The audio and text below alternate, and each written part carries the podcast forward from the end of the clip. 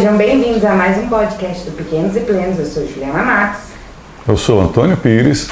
E eu sou o Guigo. Hoje o nosso tema será paternidade.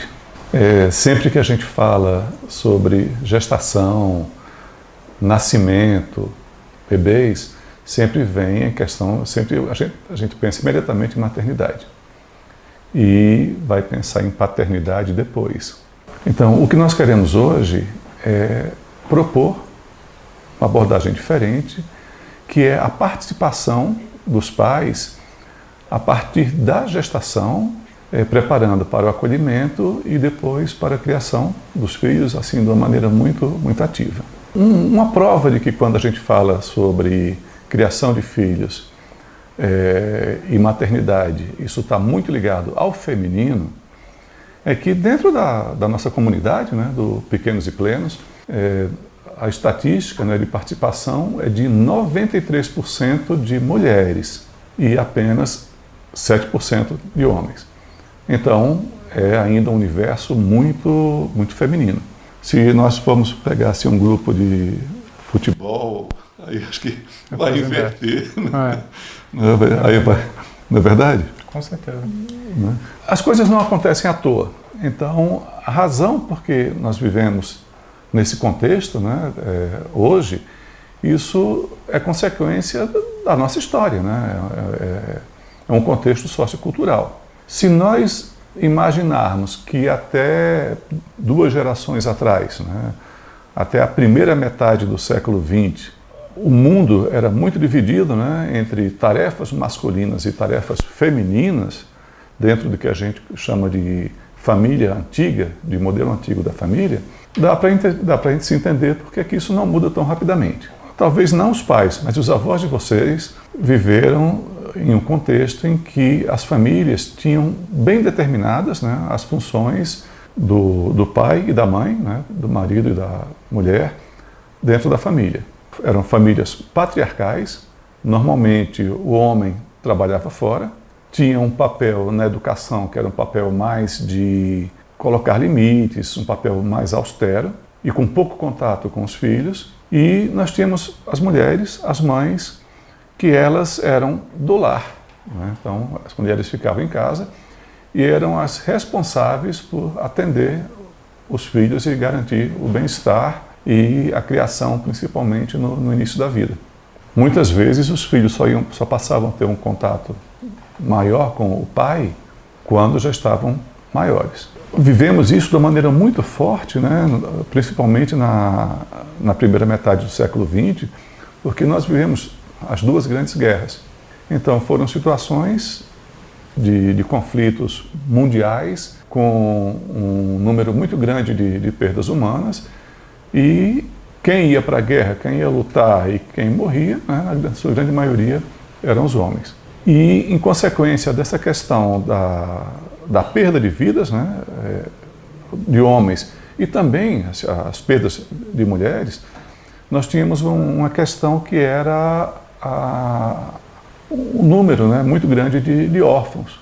Então, pessoas que estudaram comportamento, que estudaram relação de bebês e, e mães, normalmente estudaram num contexto em que eram famílias que basicamente a mãe era responsável pela relação com os filhos, ou então crianças que eram institucionalizadas. E sempre, né, eu tenho como referência na, nas minhas falas duas pessoas que são muito importantes para mim, que foram dois pediatras e que estudaram muito e observaram muito o comportamento humano. Um deles, que é muito conhecido, que é o Winnicott, que trabalhou muito com a observação de mães e bebês, e que formulou conceitos muito importantes, né, que servem de base até hoje para o entendimento da maternidade e da criação de filhos. E a outra que é, foi a, a Anne Pickler, que ela, durante a Segunda Guerra Mundial, ela dirigiu um orfanato e após a guerra ela continuou com esse trabalho, no orfanato e depois como creche, como escola, e que ela trabalhou muito a questão de crianças órfãs e que ao nascimento já tinha um prejuízo muito grande que era a falta de possibilidade de formação de vínculo afetivo. Então, é, mesmo nesse, nesse contexto, sempre a grande presença né, foi a presença da mãe ou de cuidadoras, e muito pouco do, de, de homens ou de pais ou de, de cuidadores. Durante a segunda metade do século XX já veio uma revolução, né, que foi quando a mulher começou a sair de casa para o espaço de trabalho, para o espaço profissional, também né, na sequência para, para estudar, né, para a escola, para a faculdade, para os cursos técnicos.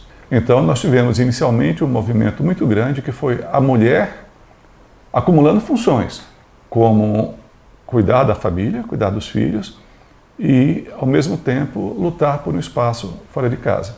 Mas os homens continuaram ainda muito limitados, muito restritos ao espaço profissional e com um papel dentro da, da família mais de, de provedor. Já no, nos últimos 30, 40 anos é que nós observamos assim um movimento muito forte que veio né, muito é, provocado pelo movimento feminista pela busca da, da igualdade de, de direitos e que nós vemos assim as mulheres realmente ocupando espaços cada vez mais importantes né, dentro do, no mundo, em todas as esferas, mas ainda numa acumulação de papéis. Em muitos lugares você a gente vê mulheres ocupando cargos que antes eram basicamente masculinos, mas o inverso demora a acontecer. Porque dentro de casa, o homem ainda chega de uma forma muito tímida. Tem um aspecto nisso que é culturalmente, né? O homem ainda ele não se sentir seguro, não se sentir capacitado a desempenhar papéis domésticos que eles consideram que a mulher naturalmente, né, que não é naturalmente, é culturalmente, as mulheres têm mais competência, mais eficiência. Junto com esses aspectos, nós sabemos que, por mais que as mudanças estejam acontecendo, ainda o discurso patriarcal, aquele modelo antigo de família, ele ainda prevalece de uma maneira muito forte na, na cultura hoje. A delimitação né, dos papéis né, do, do pai e da mãe dentro da, da família ainda é difícil, ainda é, é um tanto quanto confusa embora a gente já tenha um grande número de, de famílias funcionando de maneira extremamente harmônica e participativa. Hoje aqui é, eu estou com, com o Guigo, que é, é casado com a Ju, e eles são os pais da Clara. E muito interessante, né, que eu tenho o privilégio de ter muito próximo, né, na família, um exemplo de um casal com que é um exemplo de, de participação, de coparticipação. Eu diria assim que eles não têm uma divisão de papel de paternidade ou de maternidade. Eu diria que eles são um exemplo muito claro de parentalidade, de compartilhamento de, de funções, tanto domésticas como, como profissionais. E certamente ele vai poder compartilhar conosco algumas coisas bem, bem importantes. Guigo, eu queria que você falasse um pouco como é que foi essa sua construção de pai. Né? Você começou só quando a Clara nasceu, você já veio da gestação. Como é que foi construindo essa sua paternidade? É, eu acho que a partir da gestação, é, até pelo contato com o Antônio e é sempre muito legal ver ele falar e isso foi despertando um grande interesse. É, a gente mudou de obstetra também no meio do, do processo e, e a segunda obstetra também foi assim é, determinante para eu me interessar, ir atrás e ler respeito. Mas quando nasce que, que a ficha cai, que a gente sente mesmo, né? É, do que se trata ter um, ter um filho, ter que cuidar e, e compartilhar tudo isso com outra pessoa.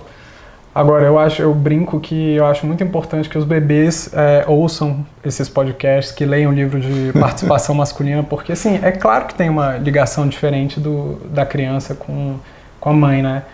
E às vezes pode ser muito frustrante para o pai, às vezes, às vezes não, a maioria, é, é, a maior parte do tempo é muito frustrante para a gente que, é, que se dedica muito tempo E parece que a criança não, não tá nem aí pra gente. É, fica lá, a gente brinca o dia inteiro com ela, quando chega a mãe, olha pra gente, parece que a gente tá com espinho no corpo, não quer de jeito nenhum que a gente pegue nela. Então, assim, tem que ser muito é, é, persistente, é, muito frustrante todo esse processo, mas é muito recompensador também, porque é, eu vejo que eu tenho um vínculo com a Clara que é, tanto assim da minha parte com ela quanto dela comigo, né? E eu acho que isso isso é que é essencial é, é, nesse processo, né? A criação desse vínculo. E quanto mais próximo a gente fica, mais fácil fica de ficar com ela. A gente cria as nossas dinâmicas e Gente, é, essa é uma questão muito importante, né? É fundamental, porque a ideia né, que vem mesmo de, de, manuais, que vem das orientações, fala so, sobre o pai é, aparecer né, como importante na vida da criança já mais tardiamente, a partir dos três anos e mais. Mas isso vem de um contexto em que os pais também entravam na, entram na vida, da vida, na vida da criança mais tarde. Agora, isso que o Guigo fala, primeiro, eu já te falei isso, né? Que nós já, já saímos, a nossa largada já é muito atrás, né? Já não temos condição de igualdade para competir ou para querer uma igualdade com um filho, né? Como a mãe tem a partir do nascimento. Que você já tem um vínculo de nove meses uhum. de um ser que está se formando dentro do outro. Então, são nove meses que a experiência do feto é a experiência da entranha materna. Então, ninguém conhece mais intimamente uma mãe do que um bebê né, quando nasce. Né? E, por mais que a gente imagine assim, puxa, né, nós não vamos viver essa experiência, a não ser que a ciência ainda avance muito. Dê um jeito nisso. Né? né? A outra questão é que, quando nasce, esse bebê ainda vai passar um tempo em que ele vai depender para a sua sobrevivência do contato com a mãe, caso essa mãe esteja amamentando. É, é um espaço que é de uma onipotência, uma onipresença, uma onisciência que não tem como esse pai, nesse momento, ter esse papel diretamente com a criança. Mas esse papel ele já existe de maneira muito importante a partir da gestação, porque um, um pai, né, um marido consciente, ele já tem a ideia de que essa mãe, para que ela tenha uma condição melhor de ser mãe, passa pelo papel dele como marido e como futuro pai. Então, é, a mulher é importante quando ela tem essa uma admiração ou, né, ah, esse o filho que vai nascer é um filho nosso, né? Então isso já é um aspecto muito organizador uhum. para a mulher. Uma outra questão é que se a gente considera que nessa fase inicial existe essa coisa que é a fusão, né, uma dependência absoluta, total desse bebê que acabou de nascer pela mãe durante um tempo, então, nesse momento, o papel do pai ainda é proporcionar né, esse ambiente, essa condição para que essa dupla mãe-bebê funcione uhum. da maneira satisfatória para que os dois evoluam. Um marido que se torna pai e que tem esse grau de participação e de consciência, ele funciona inclusive no sentido de dar segurança a essa mãe para que ela se distancie e abra um espaço. Uhum. E ao mesmo tempo imaginar que em algum momento, né, que acontece logo, né, que é três meses ou a partir daí, o bebê quando ele tem uma percepção do fora, ele vai pela primeira vez perceber que existe efetivamente um terceiro, que é esse pai, que será o primeiro terceiro a uhum. entrar diretamente na vida dela. É, mas ah, do jeito que você está falando, parece um pouco que até os três meses o pai não participa. E ele participa, assim, nas atividades cotidianas, eu digo. Porque o pai só não pode amamentar. Todas as outras coisas. É, então, o, o que é importante é isso: é que tem um aspecto que é o aspecto da criança como ser, como ele percebe o mundo, e tem um aspecto que é o aspecto do pai, num contexto de gerador dessa estabilidade, desse ambiente para que a, a dupla mãe-bebê funcione. E também que esse pai, quanto mais cedo ele se torna participativo, e isso mais cedo é logo após o nascimento, essa participação ela é recebida pelo bebê. Então, quanto mais precoce, quanto mais intensa e quanto mais participativa a presença do pai, melhor será a qualidade do vínculo quando essa criança crescer um uhum. pouco mais. Então, não é uma coisa assim, ah, então como agora a sua mãe resolve, então eu vou ficar fora. Uhum. Porque esse é um pensamento comum. Muito. Né? Ah, eu não tenho nada que eu possa fazer agora, agora é com a mãe. Quando crescer mais um pouco, eu vou assumir. Eu confesso que eu tinha esse pensamento. Achava que bebês até os três meses era um assunto de mãe. A gente acha, inclusive, que por um instinto é, milagroso, alguma coisa divina, a mãe, inclusive, saiba lidar um, melhor com a criança, sabe dar banho na criança, e a gente não, a gente é pai, a gente não sabe, mas a mãe é a mãe, então ela já nasceu sabendo dar banho numa criança. Então, assim, às vezes a gente até fica um pouco atrás, confiando nessa essa dádiva que a mulher tem. E sendo que isso não é nem um pouco verdade, né? Não, Ela é... sabe o mesmo tanto que a gente e... Ou não sabe o mesmo tanto. Isso, perfeito. Não sabe o mesmo tanto que a gente. É, quando, como é que foi os primeiros dias, assim, com Clara? Qual foi a sua experiência? Chegou aquele pacotinho, lindinho, e aí? E aí, o nosso parto não saiu da forma com que a gente queria, então eu adotei uma postura, assim, é, quase instintiva sem pensar muito de absorver esse trabalho duro do, de esses cuidados básicos, né, de dar banho, de, enfim, ficar no colo, é, para poupar um pouco a Ju, para a recuperação dela, enfim. Começou era, por aí. Era um cuidado com a Ju, né, muito. Exatamente, é, para dar segurança para ela que a Clara estava bem e para ela ter o tempo dela também é, de recuperação. E acho que tudo começou mais ou menos por aí. Foi meio que uma coisa é, é, casuística. Eu não sei é, se eu seria da mesma forma caso as coisas tivessem acontecido diferente, mas foi o início foi mais ou menos por aí. E então eu ficava muito tempo com o sling, é, com a Clara no meu colo, eu que dava banho. Acho que a Ju foi dar o primeiro banho no, depois do primeiro mês. É, trocava muita fralda. É, a Clara acordava de noite, eu pegava ela, ela dormia no bercinho do nosso lado, eu pegava bem no início, depois ela foi para nossa cama, né?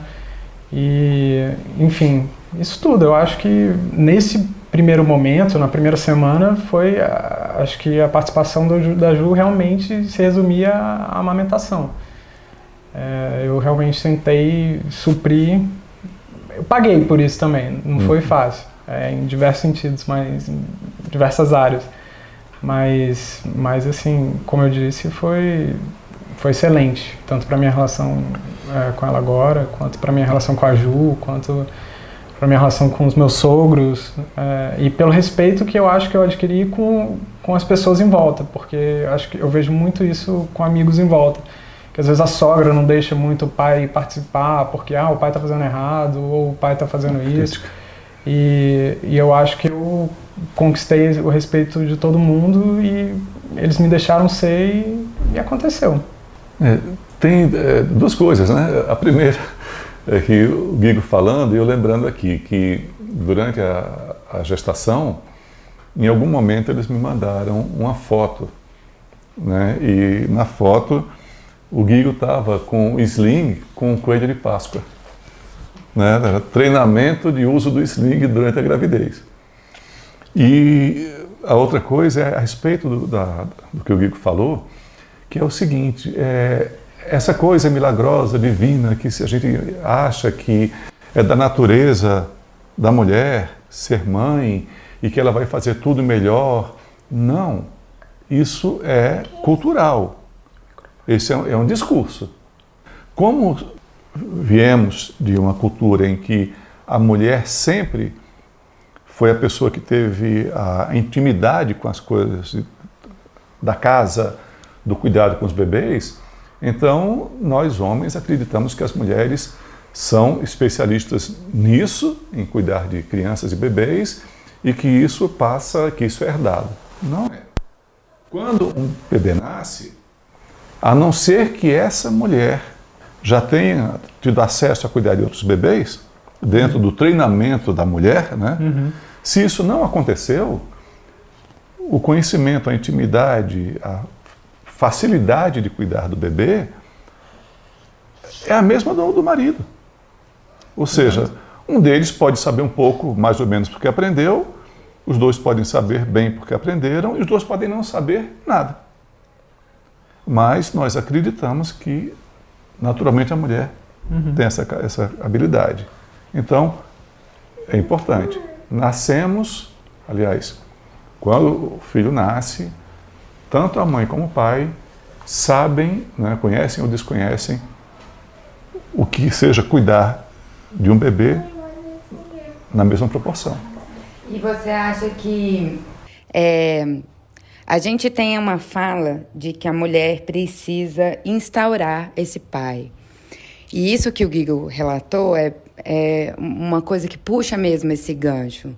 A sogra que acha que você não sabe lidar com seu próprio filho, então interfere, te desempodera, diz que você não dá conta, ou critica, e esse pai vai ficando falando, ah, não sirvo para nada, não, então não vou fazer.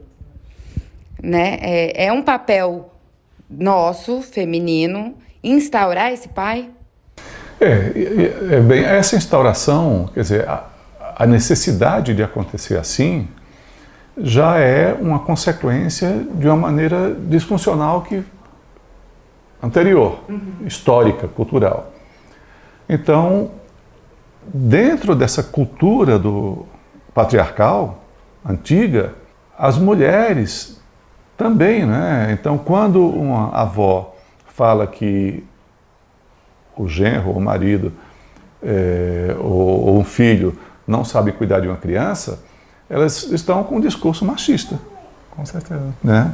Que elas estão dizendo, olha, cuidar de criança é um papel da mulher, é um papel da mãe. E vai minando a segurança do. do... Certo. E a mulher que, que se tornou mãe, ela possivelmente já vem com esse discurso introjetado, a não ser que ela já tenha um trabalho de consciência maior. Uhum. Então, quando o bebê nasce, é muito comum que essa mulher já venha com uma cultura de que ela deve ser responsável, porque em princípio o marido não sabe cuidar de, uhum. de um bebê. Se a mulher investe nesse modelo e ela chama para si os cuidados e assume a maternidade como uma coisa mais só, mesmo que ela tenha um companheiro ou uma companheira, e ela entra, né, é, se ocupa de uma maneira tão intensa que não abre espaço para o outro, isso exclui. Isso vai excluir a companheira ou companheiro. Agora, essa mulher que tem um bebê com um nível de consciência em que ela sabe que ali tem um par, ela, ao nascimento, ela vai instaurar né, a, a, parentalidade. Né? Ela pode apresentar né, esse bebê e falar: olha, esse filho é seu, esse filho é nosso. Ou seja, se é seu, se é nosso, então, todos temos os mesmos direitos e, e obrigações. Uhum. Né? Estamos juntos no caminho. E não uma coisa que o marido se sinta invalidado e como ele possivelmente já vem de uma cultura em que ele já aprendeu que os homens não participam disso, ele já vai ter uma tendência a ficar de fora. Então, a coisa mais fácil é você separar a, a criação de filhos por gênero. Guigo, você é o fora da curva, você é o pai fora da curva. Deveria ser regra, mas é exceção. Como é que é isso essa, essa relação da sua paternidade ativa com o mundo ao redor? As pessoas estranham, as pessoas te dão parabéns. Como é que é isso? É, primeiro, é, muito, não, acho que estranhamento não é a palavra, mas assim, é, as, eu saio muito com a Clara, eu eu e ela. É, então tem, tem gente que nunca nem viu a Ju, porque às vezes eu vou pra, pra casa de um amigo com a Clara e, e assim, eu, eu comecei a incluir muito ela na minha vida, né? E inclusive na minha vida com, com amigos e tudo. Então eu acho que as, eu acho que as pessoas em volta começam a se acostumar. Eu não sei se com um pai mais participativo, um pai mais participativo, mas com a presença de uma criança e com a minha presença com ela, né? Sempre é, nós dois. É, então eu acho que não há nem estranhamento, mas assim eu vejo que muitos pais não conversam muito a respeito, né? Às vezes a gente junta uma, uma vários pais e os pais conversam sobre qualquer coisa, né? menos sobre os filhos. E, e eu acho que, eu não sei se é um sintoma, né? Quem sou eu para julgar os outros, até porque eu não estou na casa dos outros, mas assim, eu gosto muito de conversar sobre isso. E eu acho que isso tem a ver muito com a minha participação, porque a gente quer dividir experiência, a gente quer, sei lá, pedir um conselho, a gente quer. E às vezes tem isso, às vezes até as, as mulheres desses homens não, é, é, não conversam direito com a gente, né? Então eu acho que talvez se, se houvesse essa maior participação masculina, é, é uma coisa que se retroalimenta, né? É, mais pais participam, os pais saem mais com as filhas, a gente conversa mais a respeito. É, eu acho que é por aí. Eu acho que a gente peca um pouco nesse sentido, porque a gente faz roda de mães, roda de mulheres, né? As e... mulheres normalmente se reúnem mais para falar sobre a família, né? E os homens não, não têm muito espaço. Eu lembro de um, de um relato de um pai falando que ele se sentia invisível no pré-natal. Que tudo era sobre o bebê e sobre a mulher. E ele estava gestando também, não no próprio corpo, mas passando por todos os medos, por todas as inseguranças de, de, de ser pai. E a gente não, talvez não olhe tanto. É, tanto no pré-natal quanto logo em seguida a gente some. É, mas eu li em algum livro que, que essa. E, e, faz mal pra gente, né? Eu acho que isso é estranho. Mas eu acho que talvez seja a primeira vez na vida de um homem que a gente se torne invisível e totalmente secundário em relação a quem está ali na, na, sala, né? É, a gente não é a primeira pessoa que as pessoas cumprimentam, a gente é, não é a primeira pessoa com quem as pessoas se importam, né? De perguntar tá tudo bem, às vezes nem perguntavam, né? Tá tudo bem com o Gui? É, e a gente, assim, é estranho no início, é, a gente sente isso, mas a gente se acostuma também, né? A gente entende, óbvio, né? Porque é, é muito mais sof sofrido, entre aspas, para a mãe e, e, um bebê é uma coisa maravilhosa, todo mundo quer agarrar, todo mundo quer saber respeito. Então é claro que você vai sumir nesse período, né? Mas é temporário também, né? Passa. E como é que funciona essa questão, assim, na, na sua cabeça? Como era, ou, e como é ainda, né? Essa diferença entre participar e ajudar. A, a maioria dos pais é, que a gente tem contato já estão diferentes, já são pais mais ativos. Participativos. Mais participativos. Mas ainda a gente tem essa cultura do pai que ajuda, né? É, eu ajudo trocando fralda, eu ajudo pegando de madrugada. Eu, como é que é, é, Como é que na sua cabeça isso acontecia, assim? Na minha cabeça, o pai que ajuda, ou ele espera uma demanda para agir, ou então ele já tem, assim, tarefas pré-determinadas. Tipo assim, o meu papel é trocar a fralda, o meu papel é, sei lá, dar banho. É, enquanto o pai participativo, eu acho que ele tem essa proatividade de, de pegar a criança, de. É, enfim, essa liberdade, né? essa autonomia em relação à criança, de fazer uma mala de uma criança, saber o que botar, é, enfim, de fazer uma mochila de saída, de eu acho que é por aí. É, a relação ela é direta, a relação não passa pela mãe, né? Exatamente, é, exatamente. Eu hoje eu falo que eu tenho autonomia para fazer com a Clara o que eu quiser. É, eu não, eu sei é, a Clara não toma remédio, mas assim, eu sei muito, assim, a leitura corporal dela, eu sei quando ela está um pouco doente ou com um pouco de febre. É, assim, esse tipo de percepção que a gente vai pegando. É, então, me sinto muito seguro para ficar com a Clara, para ir para onde quer que seja. É, eu quero falar uma coisa aqui, que é, é, é muito louco isso, porque por mais que você pense na nova família, porque hoje a família não é mais aquilo que a gente conheceu há duas gerações atrás. Hoje as famílias podem ter aquele modelo que já foi o padrão. Você tem famílias homoafetivas, você tem pais separados, você tem paternidade ou maternidade solo. Enfim, tem várias configurações que já não cabem mais nas, nas, definições antigas. Então, hoje, quando eu falo em parentalidade, né, que parentalidade é não tem gênero. Uhum. Né? E não como uma coisa de paternidade ou maternidade. Acho que parentalidade é um termo que é muito mais adequado, adequado para essa coisa da atuação. Agora, por mais que a gente esteja nesse movimento, mas esse não é um movimento universal e é um movimento onde a gente encontra sempre muita barreira, como você encontra no dia a dia. Uhum. Porque nós estamos aí. Participação igual dentro de casa, assim como a mulher luta pela participação igual fora de casa. Uhum. Mas você vê, fora de casa, a mulher não tem ainda a igualdade com o homem. Se você vê o acesso ao trabalho, remuneração, tem alguns direitos que, ela, que ainda não estão nessa, na igualdade. O mundo ainda é desigual. Ainda aprendemos assim, aprendemos a desigualdade. Eu acho fundamental, né, uma conversa como essa nossa aqui, que é para é trazer esses pontos, trazer a importância que é da formação da consciência. Para que haja essa a formação dessa consciência, nós temos que investir na informação. Então, cada um de nós, né, homem ou mulher, tem a sua atividade, né, fez o, o seu estudo, o seu treinamento e tem a sua profissão. E todos nós investimos uma parte da vida nisso. Uma faculdade, né, para se formar. Ou um técnico, é. ou um treinamento, o que quer que seja.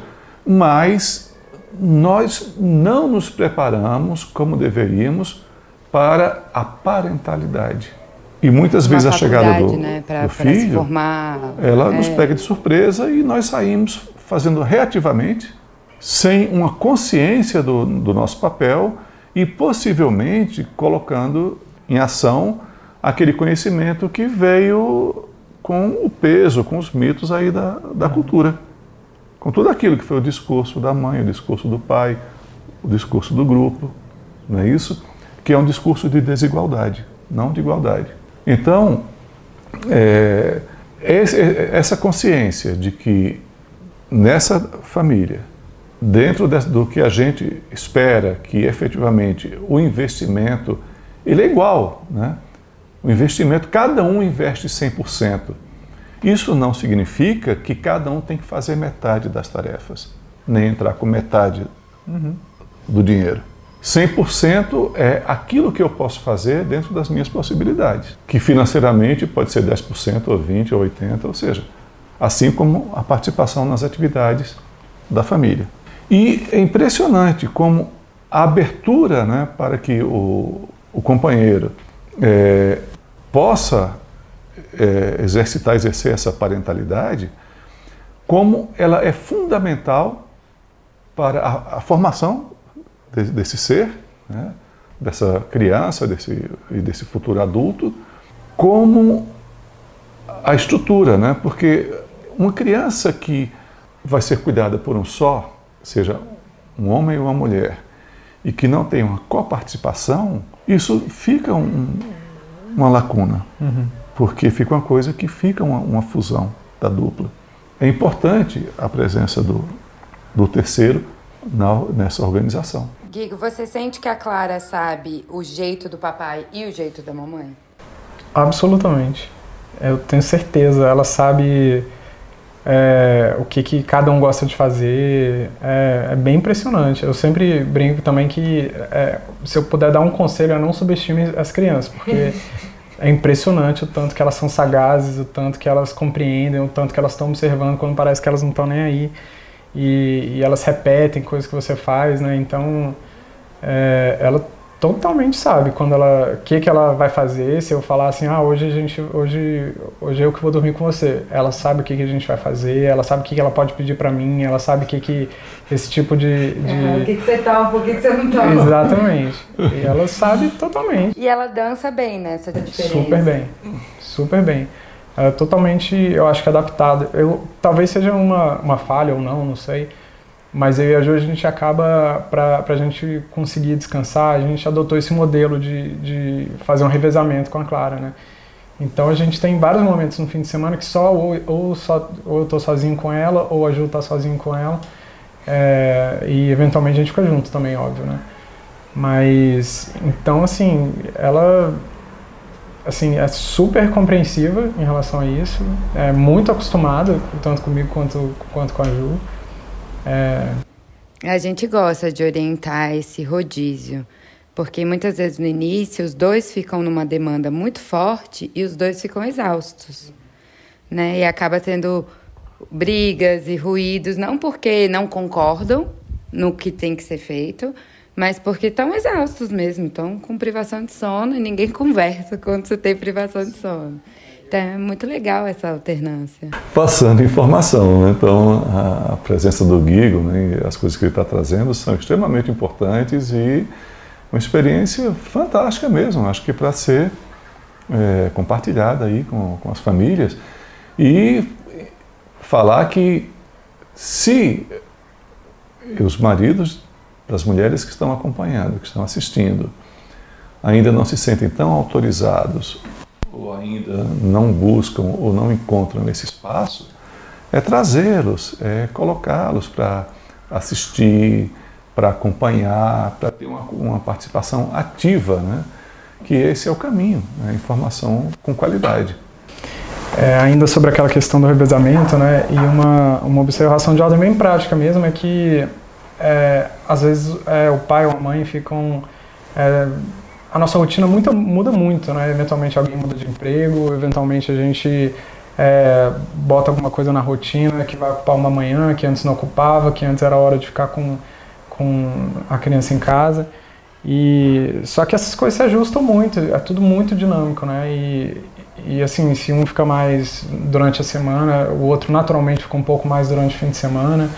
É, então acho que é isso, é conversar e, e, ter esse bom senso também de, de conseguir equilibrar bem né, isso, isso tudo, né, a sua vida pessoal e a sua vida com a criança. É, e uma coisa importante também é que quando existe essa possibilidade do entendimento, da conversa, dessa negociação, e que sempre, né, ou seja, no casal, numa situação como essa de uhum. vocês, você observa que tem todo um funcionamento do casal, mas tem uma coisa que a criança é uma prioridade. Uhum. Né? Esse tipo de movimento em que eu respeito pela forma de cada um, essa participação e essa coisa que você está curtindo, né? cansa, desgasta, mas que tem um prazer em ver a evolução da, da criança, esse é um dos aspectos hoje assim que são reconhecidos como formas de longevidade também dos relacionamentos. Uma coisa muito comum também são casais que se desfazem com pouco de tempo né, de, de criação de filhos, muitas vezes pela, porque eles se perdem, né? cada um perde o seu espaço, a sua participação, se sente desautorizado, é, começa a ter muita divergência e isso cria né, muitas vezes uma cisão, um buraco difícil de, de resolver. É, é, é, eu imagino que vocês nem sempre concordem 100% nas coisas que são feitas em relação a Clara. Não mesmo. E como é que vocês conseguem é, lidar com essas divergências? É, a gente conversa muito e, e, tenta, primeiro, assim, por que, que você pensa dessa forma, né? É, enfim, é, e pensando na Clara também, né?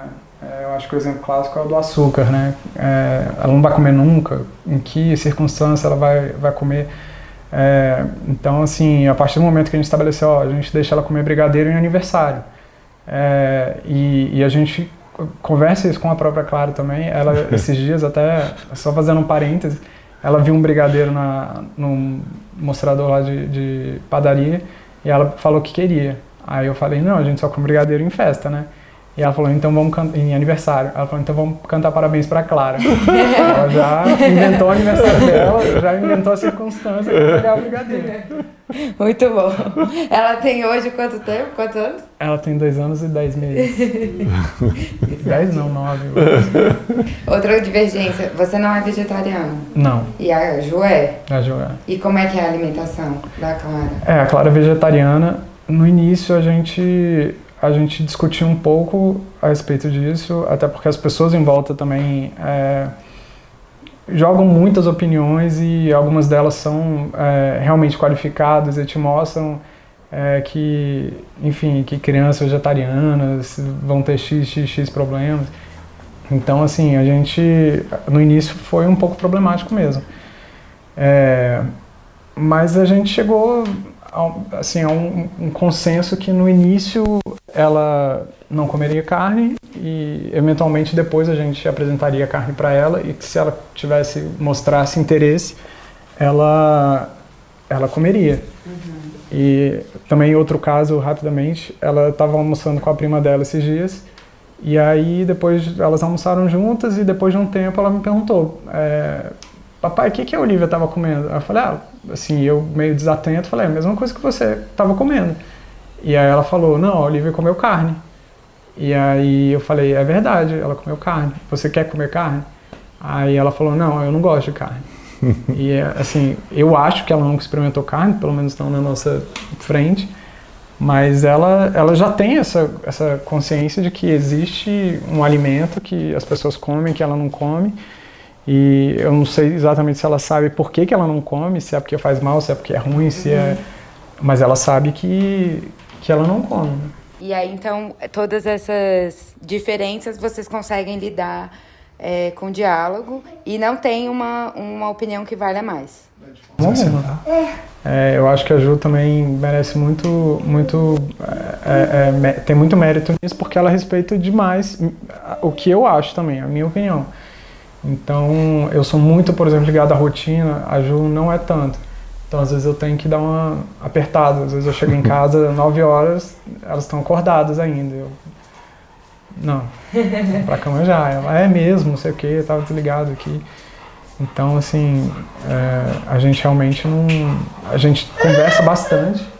A gente conversa bastante, nem sempre chega a alguma, a algum consenso, mas a gente conversou. A Faz parte, é. é. E vocês têm, têm uma divisão de, de, tempo no dia também, que cada um fica com, com a Clara? Tem. É, eu tenho o privilégio de trabalhar mais ou menos meio período, então consigo ficar muito tempo com a Clara. É, e, e, enfim, suprir algumas demandas eventualmente é, é, que fujam um pouco da rotina, né? E meu trabalho também é muito flexível em relação ao horário. É, então acho que isso, isso ajudou muito, né? Acho que se eu sou quem eu sou hoje como pai é muito por conta dessa flexibilidade e, e, e enfim, esse horário super humano que eu tenho no trabalho. E o fato de que você pegou essa parentalidade para você. É, também. Porque também existem pessoas mais ou menos na mesma situação e que não exercem da forma como você. O meu primeiro instinto, é, quando a gente descobriu que, que estávamos grávidos, era. Eu tinha a manhã livre, eu falei: ah, já sei, vou arrumar um novo emprego de manhã, que é para contratar uma babá. e aí, eu acho que depois de um tempo, e eu, isso eu levei assim, por pouco tempo, né? E aí, conversando muito com o Antônio, né, que também é um privilégio conviver com o Antônio, é, eu falei, não, é melhor usar esse tempo, óbvio, para ficar com ela. E... É interessante que isso você vê que é, é, é, a curva do que é o discurso, do que é a cultura, que é não, a criança nasce e tem uma babá, uhum. para a consciência que é eu quero viver né, essa parentalidade, eu quero estar com a minha filha e não trabalhar para poder ter uma babá. Impressionante, realmente é uma mudança de de concepção, de visão da vida muito profundo. Então, é, só trazer para vocês né, é, o que é o conceito, né? É que o pai suficientemente bom é aquele que quer um desenvolvimento saudável para seu filho, dentro das potencialidades de cada um, ensinando a viver no mundo real e no aconchego do seio familiar. Ao representar o primeiro terceiro que entra na vida da criança, como um ser absolutamente diferente e com autonomia, ele permite ao filho se perceber como um ser integrado e autônomo. Uau! Isso foi escrito em? Pouco antes do ano 2000. Esse, esse conceito? Sim. Muito bom. Guigo, é, para a gente terminar, que, que você vê de esses quase três anos aí de Clara e de como você agarrou essa parentalidade, essa paternidade, para outras pessoas pensarem nisso, né? Nos benefícios ou no que você vê nesse cotidiano, assim. O que, que isso trouxe de maravilhoso para você? Enfim, uma mensagem.